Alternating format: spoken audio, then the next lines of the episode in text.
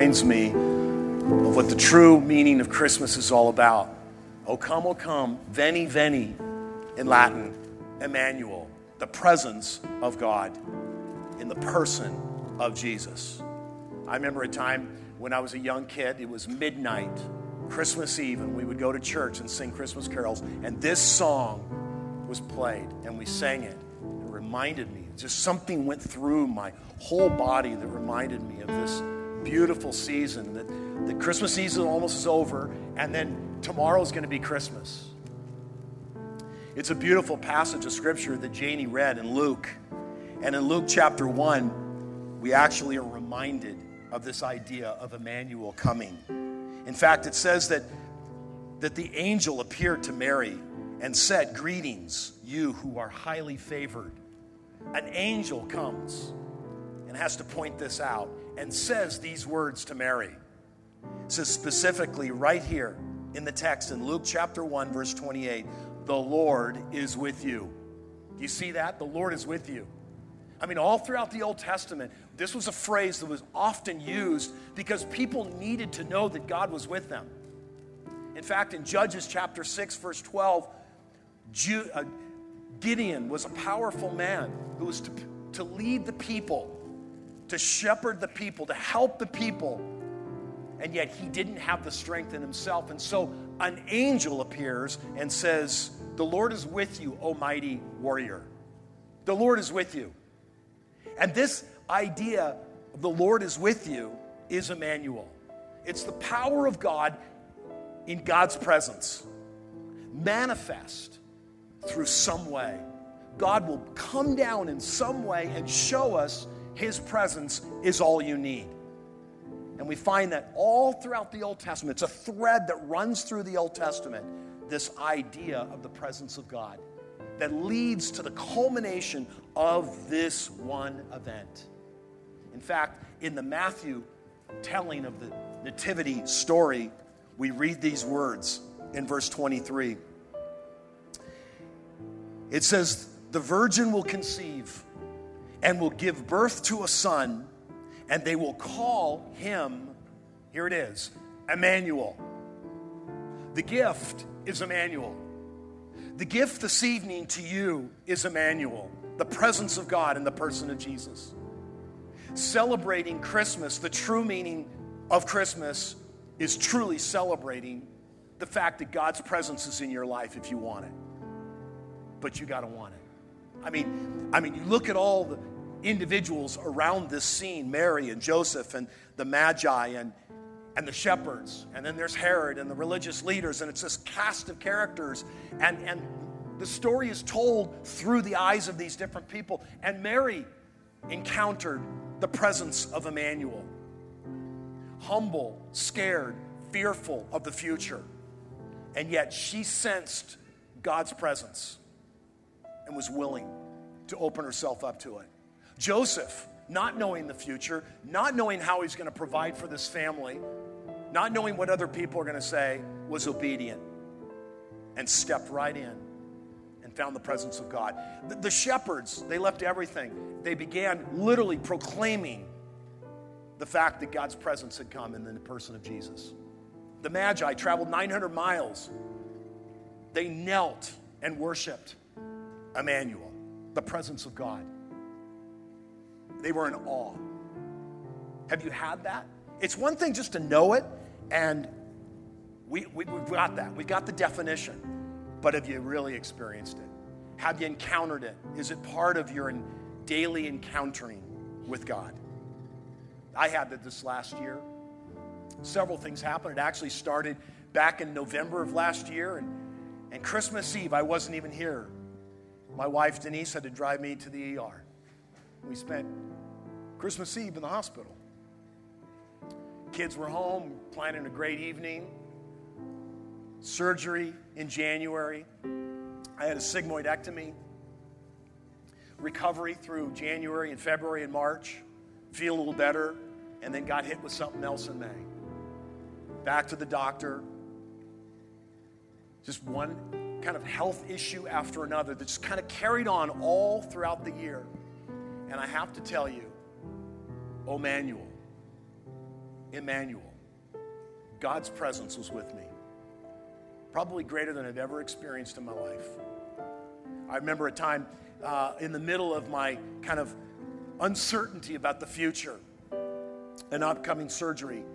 Uh, someone dropped a gift off, an angel, with a little gift, and there was something underneath it, and I, I picked it up, and ouch, it just kind of, it got me. There was some, some kind of rough edge on it, and I, I didn't really even take notice of it, and I set it down, brought it back in the house.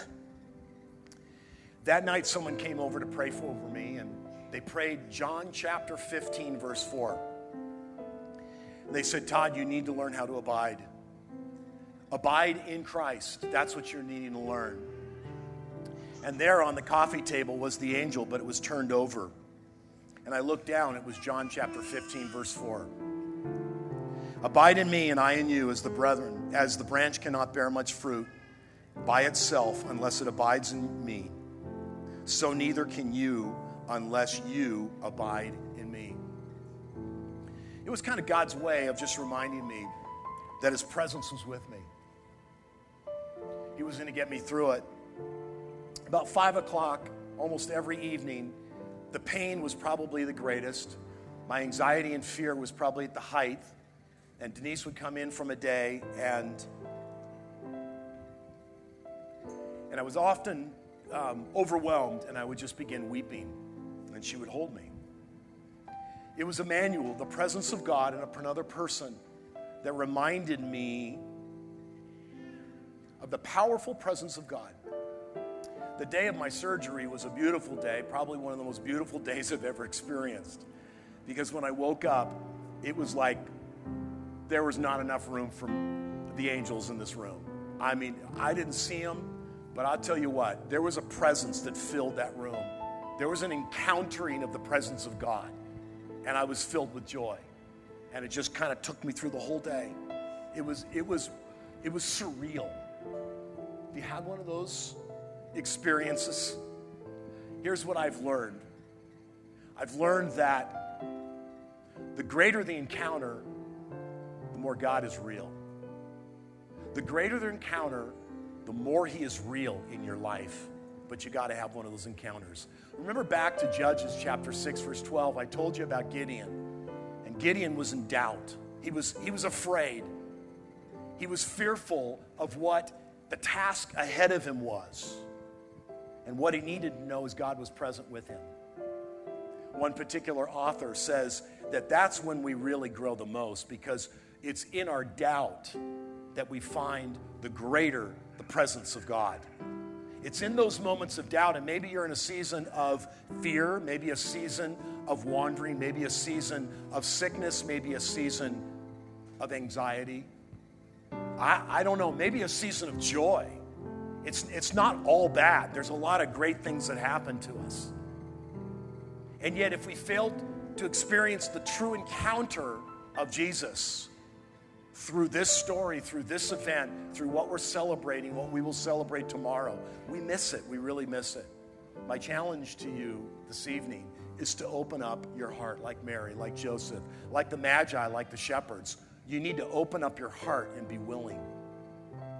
Be willing to experience the true encounter of Christ. That's what he does. He shows up, even in those places of doubt. And here's what happens this is really wild. In those moments, when you stop and you say, Okay, Lord, before this season is done, before we close it all down and take down the lights, it, before we move on, just one moment where you say, Lord, I'm here. I'm open. I want to encounter you. I really do. I want something more powerful, more real than I've ever experienced. It, it, it, will happen. It will happen in that moment. It will happen through a friend. It will happen through some connection. I was down this last week. It happened again. It was through the eyes of a man who had spent 36 years in prison. He was given a life sentence and he was released. It was his first Christmas in 36 years. We took down breakfast and I sat across from this man and he began telling us his story. And with tears rolling down his eyes, he said, Every day God showed up. That's an encounter. And I looked across at him, and it was a moment where I realized God is real. God is real. I mean, to, to carry this man through that, and now here he is. He knows God, he knows Emmanuel personally, and he testifies to him every single day. And I've heard it from every man I've met in this Martin home, east down in Los Angeles, men that have come out of prison that are starting a new life. Every single one of them, I, I, they're grateful. They've connected. They've connected with God, and I hear it. And this evening, I want to encourage you to do the same because here's what happens when you do that God takes up your pain, He takes up your fear, He takes up your doubt, He takes whatever it is that's holding you back, and He, and he, he, he transforms it into something new.